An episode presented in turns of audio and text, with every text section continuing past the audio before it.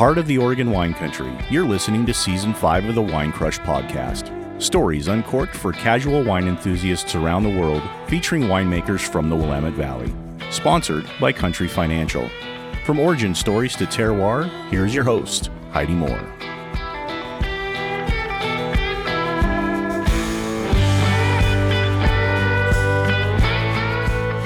Hey, everybody, welcome to Wine Crush Podcast. We are on stop number four of our road trip to Idaho, and we are with Ron Bittner of Bittner Vineyards. I love it when I get to, you know, meet somebody actually in the flesh, in person. And this is, we've had a really great conversation even before we've gotten started here. Sure, so yeah. we're going to have to kind of loop back to catch some of that gold because it was good. But you brought us a Tempranillo today, which is one of my favorites. And so thank you for doing that. Mm-hmm. Sure. Thank you for joining us and Yeah. agreeing to this kind of almost last minute. I think I kind of almost twisted your arm a little bit, going, Hey, I'm going to be there. You want to come? yeah. And you were so gracious to say yes and to actually show up. So Sure. thank you for doing that. Um, and you've not listened to the show and you didn't really know what we were doing. So you're a really good sport. So Okay. thank, thank you so very much. Um, but this is really all about you and um, Okay. bringing the Idaho wine industry to the rest of the world and people who are interested in trying something different and new. And part of that is learning what your backstory is. And and we were just talking about it, but your backstory was not wine. You have a, a much greater interest Okay. that wine is just part of. So let's kind of start where where you started kind of, you know, getting into the wine journey and then we can circle back to the passion. Well, the wine journey, I, I guess it started, could have, might have been across the street at the College of Idaho. I'm a lo- local boy and I had a degree in biology there in 1968. I graduated and wasn't sure what I was going to do, but I got a research grant to study native bees at Purdue University of Indiana. And I thought Indiana was back east. I'd never been out of Idaho, but my wife and uh, oldest daughter and I, she was two at the time, headed off to Indiana. I loved Purdue. I, I learned a lot about um native bees. Most people don't realize there's 4,000 kinds of bees in the United States and one honeybee. Everything else is primarily a native bee, not all of them. And everybody just when you say bee, it always goes directly to the honeybee or the bumblebee. Right.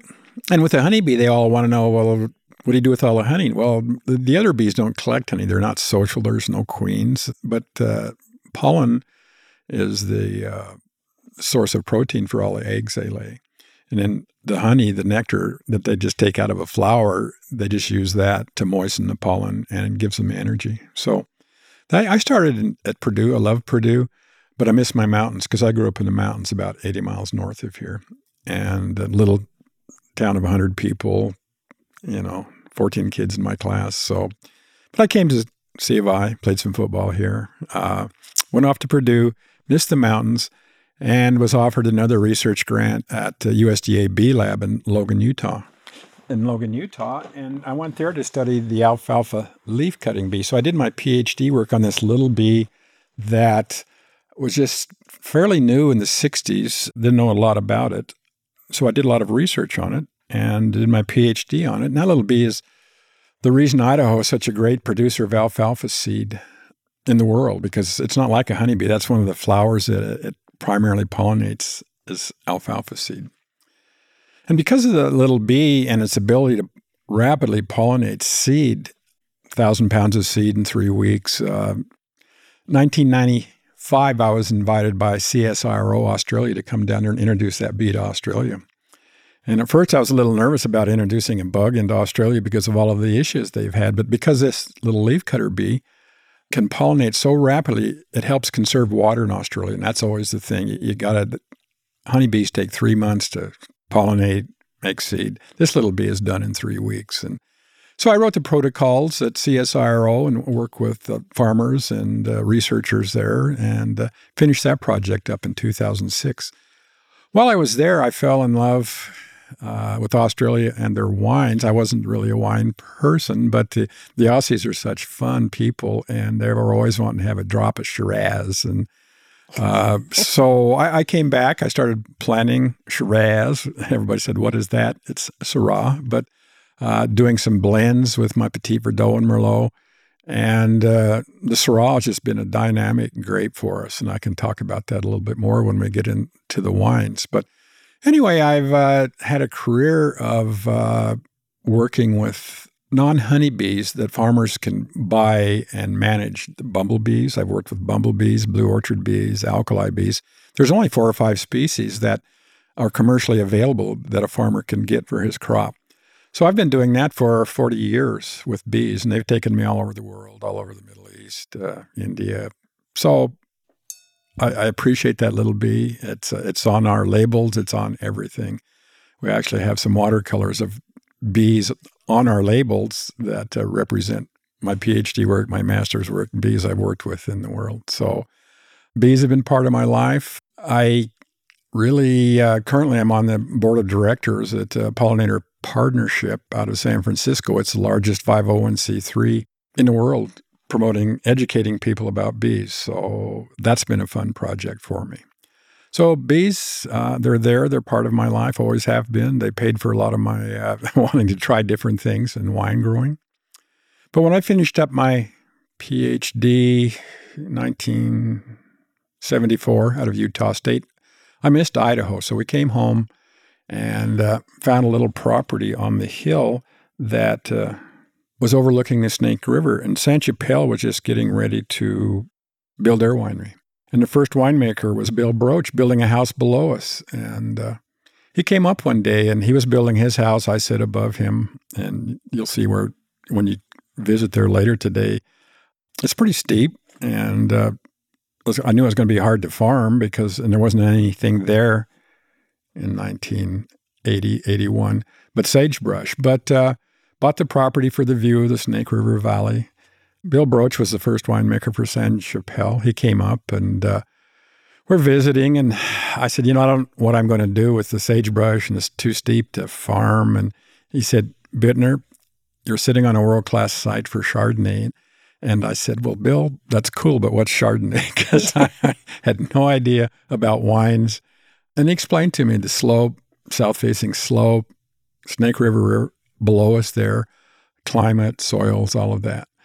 And so we started planning. Amy, she was five. We started planning that. That's my daughter. That in 1981, the little block of Chardonnay below our house. And we have about four acres there now. So, yeah, I've got my vineyards are some of the older ones here at 40, 40 plus acres on the whites. And my reds are 20, 25 years old. So that's what started me. Didn't know what I was doing, but I always loved to farm when I was a kid. And so that was where I got started. While I was working in Australia, 2000, well, this was in 98 when I was working there, I got a phone call from a young man and introduced himself as uh, Greg Koenig and uh, told me he was going to have a winery here in Idaho. And I said, well, that's, that's cool, uh, Greg. And he said, I'd like to buy some grapes from you. And I said, well, that's cool too. But I said, Where is your place? And he said, Well, it's going to be right below yours. I haven't built it yet. It's just another little old farm shed. And so 1997, took some Cabernet down there to Greg. And, uh, you know, back then as a grower, he was going to to uh, pay me by the ton or whatever. It was a, it's a small block. But uh, we got down there and he started sorting through the grapes and he started throwing some of my grapes on the ground. And I said, wait a minute, Greg, this, how's this work when you're paying me by the ton? And he said, I want to make the best Cabernet I can make. And he said, this is a little bit of mildew, not enough color. I said, here's the deal, Greg. I want you to make the best Cabernet, but I, I want you to make some Cabernet for me. And uh, so that's when our relationship with Greg Koenig, who's really the wine master who created the name for Idaho, in my opinion, because of his reds and his whites. He's done beautiful whites for us. So that that was our start with Greg, and uh, he called me later. That I don't know, it was probably '98. He'd entered the '97 Cabernet in a competition in New York, and he said, "Ron," I said, "What?" And he said, "We just got a gold medal. Is that good?" And I said, "Beats me. I'm not in the wine business. I think it probably is." And then the '97 was invited to the Jeffersonian Institute competition for excellence in agriculture that year, and it won a big award there. And so, starting in '97, Cabernet was a great grape for us. Uh, we actually just on that same block uh, got a gold in Denver with uh, our reserve because we only make have an acre and a half of it. So we don't do a lot. Uh, my production uh, on this 14 acres that I have is typically 20 tons, including my neighbors. But it's all local right there. But uh, we made that into 1500 case production, and that's where we've stuck all these years. So started with Greg, then one of his helpers were the three amigos, uh, Martin Fujishin. My wife worked at the College of Idaho for for Martin's dad, and we just got to be friends with Martin. He's a super kid, and he and Greg and I, over the years, were always we'd hold uh, dinners together and do things, and we were, were known as the Three Amigos. So it's really been a fun ride. Uh, you know, not having a background with wines of helping Idaho come ahead. It's it seems to be an industry that's getting a little bit of attention now. So we are. It's it's, it's small yeah. still, and I love it because it's small. And there is like this really great camaraderie with so many of you that are, yeah. You know, it's nice seeing kind of that rising tide lift all ships kind of adage, and it still feels like you have that here. We do. Uh, you know, I, I don't know that much about grapes or didn't. I've learned to realize that that our wines that we make do really well in competitions. I never thought about that we would compete with other people. Uh, I think it was seven years ago. For two years, I was chair of the Wine Growers of America. And uh, again, I don't know why I was chair, but I, I was there. Some of the guys from Sonoma and Napa Valley took my wife and I out to dinner that night. And, and we all agreed to bring a Cabernet along. And uh, I said, fine. And I was still nervous about it. But we sat down, and these four guys over there from Northern California, they had 14,000 acres of, of uh, wine grapes. Oh, my. These were big guys. And, uh, well, but nice because they were farmers, you know, and I always get along well with farmers. And uh, so we'd all brought, and I said, How many uh, acres do you have, Bittner? And I said, 14 acres, not 14. I said 14. They said 1,000. I said, No, 14 acres. I said, that's fine, you know. And so we had our meal that night and we were, everybody was drinking the cabs they'd brought. And uh, later that evening, uh, Mary and I were sitting there, but uh, one of them said, turn the light up. And they said, oh my God, this is Bittner. And I thought, oh my gosh, what's wrong? And they looked at me and said, Bittner. And I said, what? And they said, you can play with us. That's a huge compliment. And it is from farmers from Napa Valley and Sonoma. And some of them are still friends. A couple of them uh, are even wine club members still. But it gave me the confidence that, you know, as a grower, and when they said I can play with them, that uh, from there on, it doesn't, I'm not intimidated by anybody talking about an Idaho wine. Part of that committee was Jerry Lohr, Jay Lohr. We went out to dinner one night, and uh, uh, so I asked him for his advice, and he said, Ron, in the wine world, you have to be really, really little or really, really big, like me.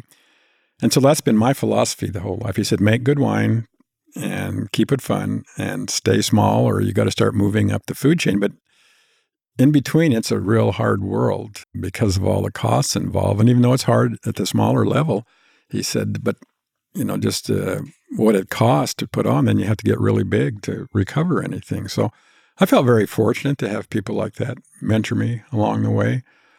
I have a friend from the College of Idaho. We were roommates. He invited me to Port of Arta uh, three years ago. And he said, You know, my California neighbors got something to do with red grapes in California. So he invited him over. He came over that night. I brought my cab. And well, his friend was Andrew Beckstoffer uh, of Northern California, has the most well known, oldest Cabernet blocks in California. You're kind of running with the big boys. I was, and not knowing it, not intimidated by it, but uh, you know, uh, he, oh, he's nice Cabernet, Ron, and his wife brought a bottle of Tor, which is a two hundred fifty dollar bottle. Uh, Beckstoffer's Vineyards. He doesn't have a winery, but uh, he gets paid based on what the winemakers in California. Uh, he takes thousand dollars times two hundred fifty dollars, twenty five thousand dollars a ton for them to even buy wow. it. Here, it's you know fifteen hundred, two thousand dollars. And so I got to know him. He invited me down there. I still sit on the Davis, UC Davis uh, uh, Viticulture Foundation, just reviewing papers with viticulture each year. I still, I guess I'm not retired at all, but I enjoy reading papers in viticulture and entomology. So, and I attribute that to getting a good education here at the College of Idaho, going to great schools, and uh, you know, enjoyed research. I was with the University of Idaho as an extension specialist, and uh, I was 76 two weeks ago, and uh, I'm getting old enough. I don't, I argue more than I used to with people, but it's been fun, and it's especially been fun coming from Idaho and watching these other wineries. You've got some of the younger wine growers here, and uh, uh, that are going to be talking in the next, next two days, and you know they're gung ho and really want to grow. Amy and I have been together, my daughter, for so long. We look at it, and when people say, "Well, you need more advertising, you need to grow," and I'm like, "Well." My wines take anywhere from the time I plant them to when you have a glass, uh, four to six years. We take a lot of time to make these wines and so I'm not I'm not adding any more acres. We don't need to. We're in a good spot, and uh, our wine club is, is has been really good to us. A lot of people have moved into the Boise Valley. It's really grown, and I know I, I don't say anything about oh they're from California because my wife was a secretary on a ranch from California that I met 25 years ago. But some come with tremendous palates and they also come with like, wow, $50, that's nothing for a wine like this. And so we get told that over and over, allowing us to stay small and not just because they're from California, because we make wines and we have friends with people who are school teachers that can't afford some of our wines because our, our reds are all in that 35 to $50 range. But uh, we make exceptions and uh, because amy grew up here and she's you know there's still people who want to come out and just enjoy things. So we've got special deals for the locals that don't choke when they you know special deals for special people. for special people. And that's what i've enjoyed about amy. She's really a, a, a caring person and she's doing other things she's working right now to become a work in the foster care system because mm what we've decided is we, are three days a week. We're open Friday, Saturday, Sunday, Monday, Tuesday. We do some business, but then the rest of the time, she needs to have another life, and she's chosen a life now to learn about working with the state to uh, interview people who are bringing in foster kids, and I admire that in her. So. We're trying to make this a family business where we're all not stressed out and making good wine and moving forward. And so and enjoying yourself, enjoying ourselves, and your time together, which Our is time together. So yeah, big. it is. Yeah, it life is. life is short. So, it is short. I, you know, spending time with family and the ones that you love, and doing things that are prolific and good for the community and good for others is, is such a big thing. It is, and uh, that's always been our philosophy. I lost a brother to cancer three years ago, and he's younger than me, but it just shook me to my core that life is too short, and you don't take anything for granted. So I have a beautiful wife and Amy and 10 grandkids. And we have ports at every barrel of port we have, starting clear back 15 years ago, has got one of our grandkids' name on it as they come along. And oh, so fun. our latest release, we harvested 2011. And we just bottled it last year. I mean, it's, it oh, was wow. 10 years. When I was in Australia, I fell in love with ports and, and especially the aging process with ports. So and that port just got a gold medal in Denver. So we make nice ports. Um, we have fun with our wines. My wife is responsible for several of the labels. Our, our Merlot, uh, we do a limited release of Menopause Merlot. Oh, jeez. And it is totally sought after, and it's almost a cult wine out here. And uh, we have an artist, uh, Jill Neal from Bend, Oregon, who does these labels for us. And so we have fun with labels like that. My, my wife is Hispanic. Uh, we do Tres Mujeres, the three women, because she has two sisters. Her mother had two sisters. Her grandmother had two sisters. And it's a, a late ripening harvest for Cabernet because a lot of this valley, they want to drink Cabernet, but they can't handle a big cab like we make. So we've made some for the local population, a lot of Hispanics here that love Tres Mujeres. Mi Tierra is a bottle of wine that we spend more money on the barrels and uh, three years in the barrels, take our three favorite selections. And it's a limited production. This is, we've been doing this in 2010. Every three years we do a release, but it's 66 cases. And the current price of that, when Amy said it's going to go for $100, I'm like, we can't do that. But we don't have any problem selling it because there are people who want a wine like that. And it's gotten twice now, it's gotten 90 points with Suckling out of the Wine Spectator. So, so we know we're doing okay. People, when you go into a competition and they don't know they're from Idaho, it's like, wow, you know, Idaho. Uh, You're this, surprising the population.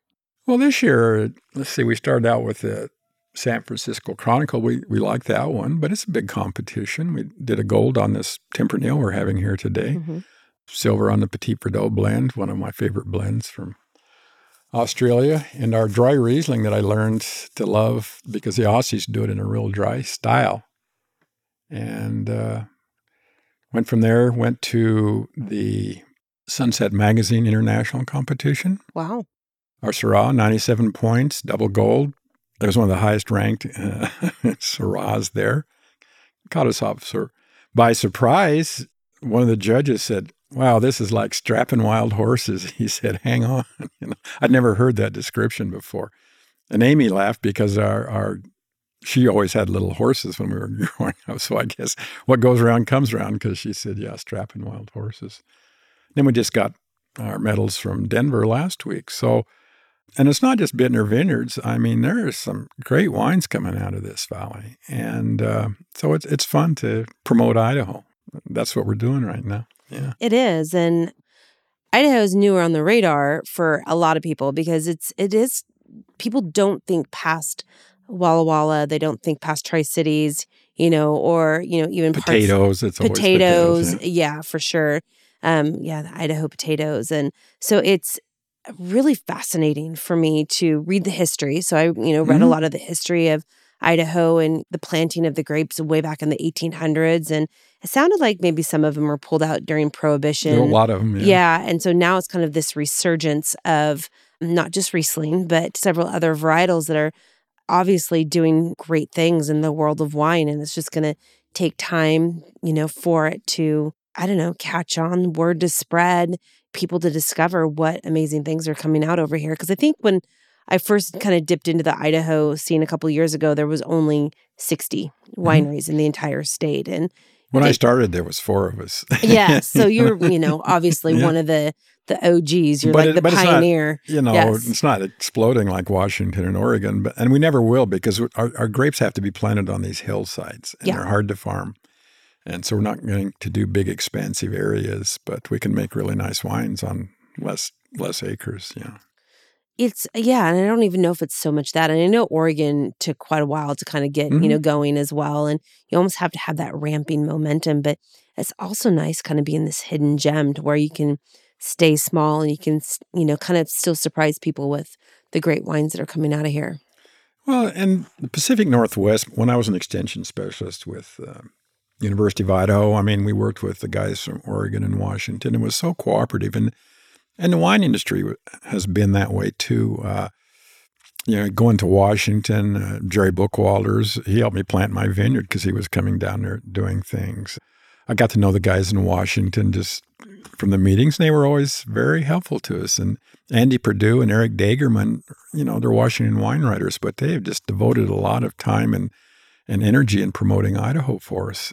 Same way over in Oregon, you know, Greg Jones, we were talking about earlier, worked with us to do our very first AVA. And Greg and I have been, you know, that was 15 years ago now, but it, you know, we've been friends ever since. So it's been a very cooperative thing to watch the whole Northwest grow. And, you know, we refer to ourselves as the Walla Walla wannabes because they've just exploded. But we're still in a good position because, uh, you know, when we enter these Northwest competitions and they're judged without anybody knowing when we're pop, pop, pop, we're right there with the rest of those guys. And uh, we just don't have as many wineries. And we never will, but we can still make really nice wines down here. It's always nice when you're given the, that glory of, you know, those that are considered to be some of the greats and you're sitting right there at the same table with them, Yeah. whether it's Napa or Oregon or, you know, wherever else for that matter. I mean, Australia has their own thing, New Mhm. Zealand has its own thing, obviously. And that's the beauty of wine is that it, Yeah. it speaks to so many different genres and um, palates and interests for that matter. I mean, it's you could be I don't know, you could go on and on and on and on and on with wine, and I think that's what's made it so magical. And I never thought that I would look at wine that way. hmm but it's it is something that uh, people get together and discuss things, and it's it's allowed me to have my career initially with bees, and then I got into the vineyards and wine, and I'm an entomologist, and uh, we were the first live certified vineyard in Idaho, and there's only two of us still. But it's live certifications is out of uh, you know Salem. It's a third party certification that you don't use a lot of chemicals, and I don't need to. I have background in beneficial insects, and so I've been live certified for eight years. No Roundup on our place.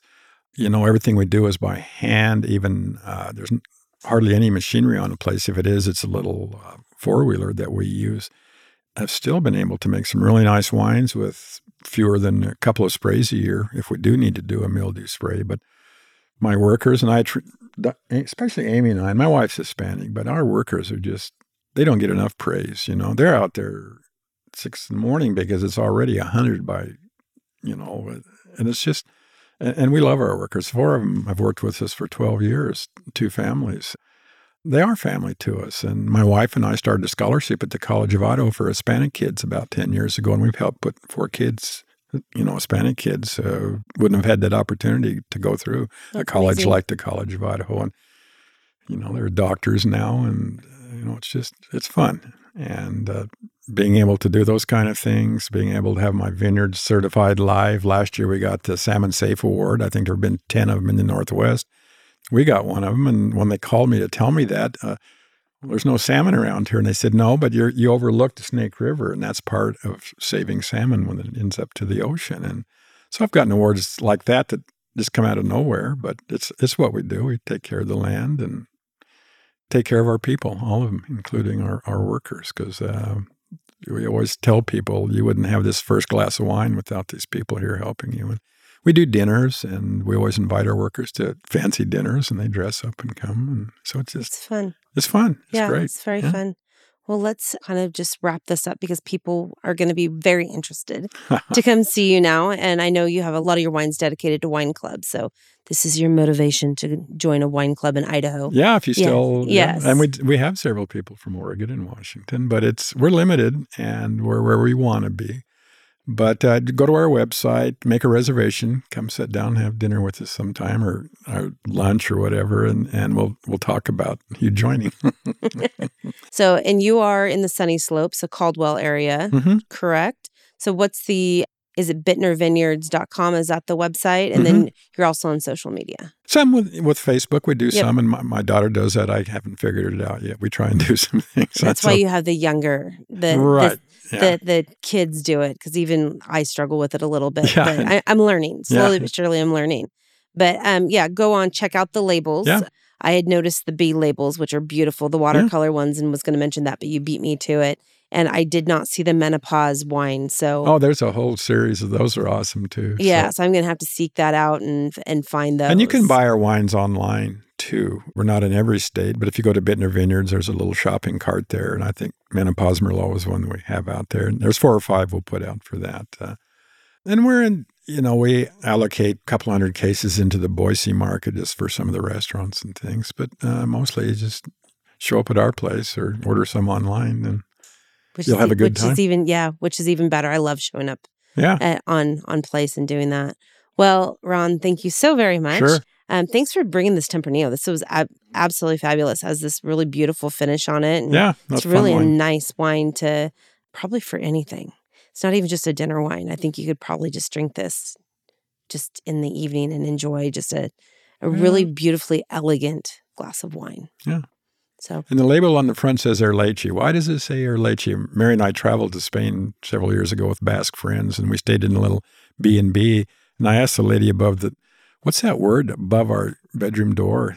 And she said Erletxe. Well, that's Basque for the bee house. Oh, how so, serendipitous! And so we named this bottle after her. She's since passed away, but uh, she took me around where the Romans kept bees and everything else in Spain there, and so that's what Erletxe is. And uh, so it's a fun Fun wine. Yeah. Well, that is an amazing way to just say goodbye and end the episode with just another piece of information that I didn't have before we started. Okay. Well, thank you very much for taking the time with us down here. So, yes, yeah. absolutely. Well, thank you for agreeing to be part of my crazy little project. And we're going to buzz up to the house here in just a little okay. while and see the see the views. Yeah, enjoy it. You know, uh, we're probably off here right now, but the other night, one of our barn owls, we keep barn owl boxes there. And one of the young ones was out in the yard just hopping around about this time of day. I don't know if he'll be out there right now, but uh, I sure hope so because I love barn owls. I do too. yeah. And uh, he's just learning to fly, and he's still big, but he was hopping around the yard, and everybody's like, "Wow, look at that! He's right beside the